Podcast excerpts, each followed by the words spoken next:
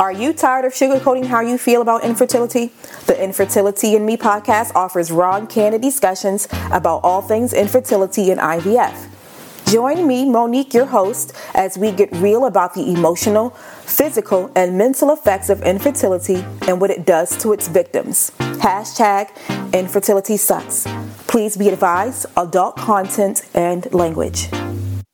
Your host, Monique, and thank you for tuning in today for episode two of Infertility and Me podcast. Today we'll be discussing the diagnosis of infertility and what that is like for myself, and pose some questions for you guys to think about whether you're newly diagnosed or have been in a journey for quite some time.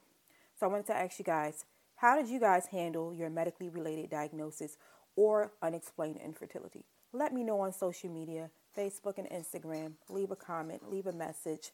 Let me know how you guys dealt with it and what was your reaction and what did you do when you found out that you had a diagnosis of unexplained and or medical reason for being diagnosed uh, with infertility. For myself, I was completely shocked when I was diagnosed with hypothyroid disease because I had regular menses my body was not acting crazy. I didn't have any pain. I didn't have um, I didn't have any reason to believe that there was a medical reason why I was not getting pregnant. It just did not make sense to me at all. So, one thing I regret was not taking the time to s- discuss in depth how I was feeling once diagnosed. I am not a person who wears her emotions on her sleeve. I have more of an alpha personality type. I had I know how to disconnect from my feelings very easily. It comes very naturally to me. Uh, I consider myself uh, ambivert. Some would consider me an introvert, but I like to think of myself as an ambivert. Um, anyway, I was I was shocked. So when I was diagnosed, I just I would cry a lot by myself. I wouldn't even tell my husband, and it was it should have been easy for me to talk to him about it because he's a very naturally nurturing person. Um, he's really good at listening. He's really good at giving advice when you want it, and he gives advice even when you don't want to hear it. And you know, and he gives his thoughts. But he's really good at nurturing. So I don't know why I didn't take advantage of his nurturing side during that time. But like I said, I'm a naturally uh, introverted person, ambiverted person. So I deal with things a lot in my head, and I deal with things a lot by suppressing them um, in the past. I'm a lot better at it now because of the journey. But anywho, I do want to move on. I don't want to keep you guys long. The long term effects of having the diagnosis, whether it's medical or unexplained, is I just can't even really describe into words how it feels when you have had a successful IVF cycle or any form of adoption or surrogacy or anything like that. I can't put into words really how it feels to know that if you want to have a second child, if you want to have a third child, I always have to go back to square one, go back to the RE, go back for testing, and then move forward with a plan. Because, you know, every couple years our bodies change, especially us women. You know, things start to rapidly decline as far as becoming pregnant after the age of 35. So, the long term effects of diagnosis of infertility uh, can be it can be just as heartbreaking as the original diagnosis, and um, I don't think that will ever change. Uh, I think it gets easier if you choose to move forward and have more children, but uh, just knowing and preparing yourself for going back to the to the RE and possibly considering having more children that never goes away. And then I'm going to talk about a little bit, uh, you know, you know, for us who have medical diagnosis like myself, we have to deal with the fact that we have to be on medication. We have to seek constant treatment even after IVF is over with, so that we can stay healthy for our children if we if we you know gotten to the point of having children, and just to stay healthy. Period.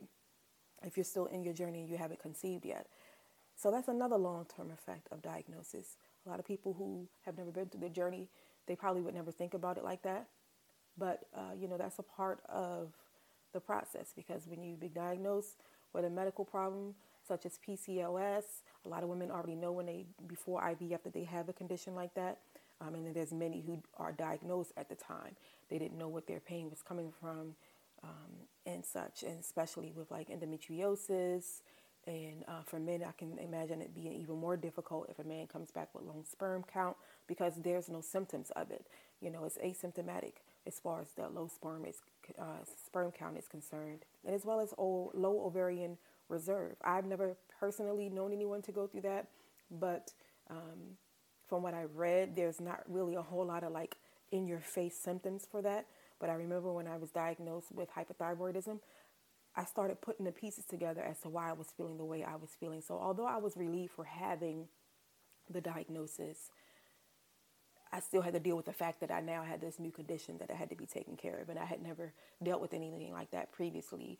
I don't have a history of mental health um, issues or anything like that, or any other physical, uh, medically related issues. So that was all new to me, and it was very shocking. And it took some time for me to to come to terms with it, and a lot of it was because I did not sit in my feelings, and I did not sit and deal with my my newly found issue while going through IVF. I was just so focused on becoming a mom and growing our family. And I also wanted to talk about how your diagnosis can affect your relationship with your spouse. Like I said, for me, I didn't take advantage of my husband's nurturing side, so there was a lot of not talking about my condition and what I was feeling and stuff. I was just going through the motions. I just wanted to get pregnant and I just wanted to prove to myself and to everybody around me that I could get it done and um, I could live a normal and healthy life and have a child at some point. And I felt a lot of shame, and that's probably the reason why I didn't speak about it as much back then too, because I felt like, damn, is he gonna not love me anymore? Is he is he gonna love me less because I have this medical condition where I can't get pregnant naturally? Does he, you know, maybe he was feeling inadequate as a man because he couldn't get me pregnant you know, until the time came when he got the diagnosis that, you know, I had hypothyroid disease and it was me, you know, and I was willing to carry that burden and that was fine with me. So I wasn't mad that, okay, it was me and not him. You know, I can believe that some people will be like, well, why did it have to be with me? Why couldn't it be the man? Or why couldn't it be my wife with the, with the issue or the diagnosis? It really doesn't matter at the end of the day because you're a team and there's no I in team. You know, there's only we and there's only us and there's only togetherness. So if you're having issues with speaking with your spouse about it, I challenge you to really dig in yourself, really get to know yourself on a new level and in a new way so that you can communicate your feelings better with your spouse and so that you guys can come together and not apart because I can imagine that there's some couples who go through IVF and this unsuccessful or it is successful and they break up because there's so much that has not been talked about and there's so much that um, that needed to be said and it wasn't said, and so things just sat and they festered and they began to rot and mold, you know, in our bodies. Uh, speaking on emotional issues and mental health problems.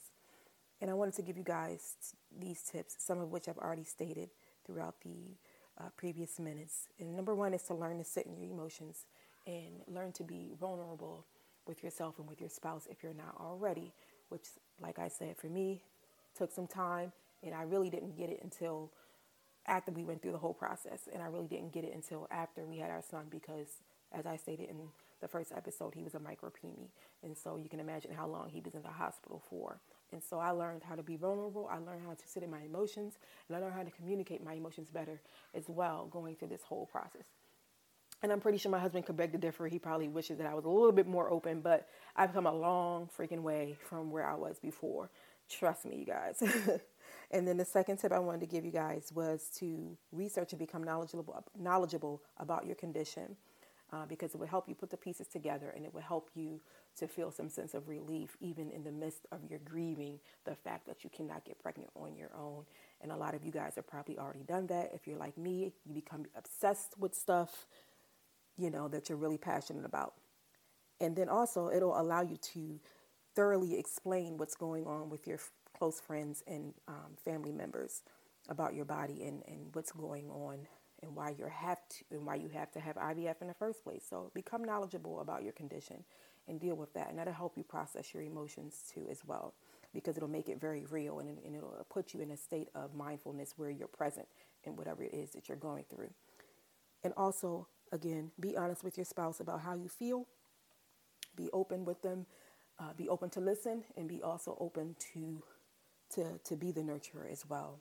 Um, again, inform your family and friends when you're ready, though, on your own timing and on the timing of your spouse, because when you release the information, it's not only about you, it's about your spouse as well, and making sure that they are comfortable discussing such things outside of your household. And then, number four or five, I've lost my count. Um, take breaks from discussing infertility with your spouse and with your loved ones because it'll give you a renewed fresh of mind and spirit when you've gone a couple of days or even just starting with a day or a couple hours without speaking about it, uh, without focusing all of your attention on it and shunning everything else around you. I mean, I can remember forgetting to pay bills. Not that they were late or anything like that to the point of being shut off, but like I was so consumed with IVF and all things IVF and my hyperthyroid disease and what I could do on my end to control the situation, um, like which is what we like to do. Um, and I would forget, oh, I got to pay my bill today oh, I need to do laundry. You know, there's so many other things going on in life, and we have to take breaks mentally, emotionally, and spiritually, spiritually so that we can come back renewed, refreshed, and with a new set of eyes. And then lastly, take care of yourself. Take long baths, take long showers. Me personally, I love showers and baths because it gives me a chance to be mindful and meditate on the day and releasing all the negativity from the day. So that's one of my meditation forms is just thinking about and releasing things from that day. So meditation doesn't have to be always sitting in a room quiet with the door closed and sitting on the floor. Meditation is any time that you, you take time out of your day to take a couple of deep breaths. Uh, notice, you know, the trees, the sky, you know, your, your, your furry animals that you love so much, you know, taking the time to, to, to out of yourself and out of your own selfish needs to be mindful of everything else and everyone else around you who may need you. And so I thank you guys for tuning in with me today. I hope I did not bore you too much. and I, if you do me the honor to, to subscribe, to share, and to give me feedback on this podcast, let me know what you guys think on social media. Uh, again, IG is infertility and me underscore, Facebook infertility and me, the number two. Connect with me and let's connect and heal together. Love and light, y'all. Thank you for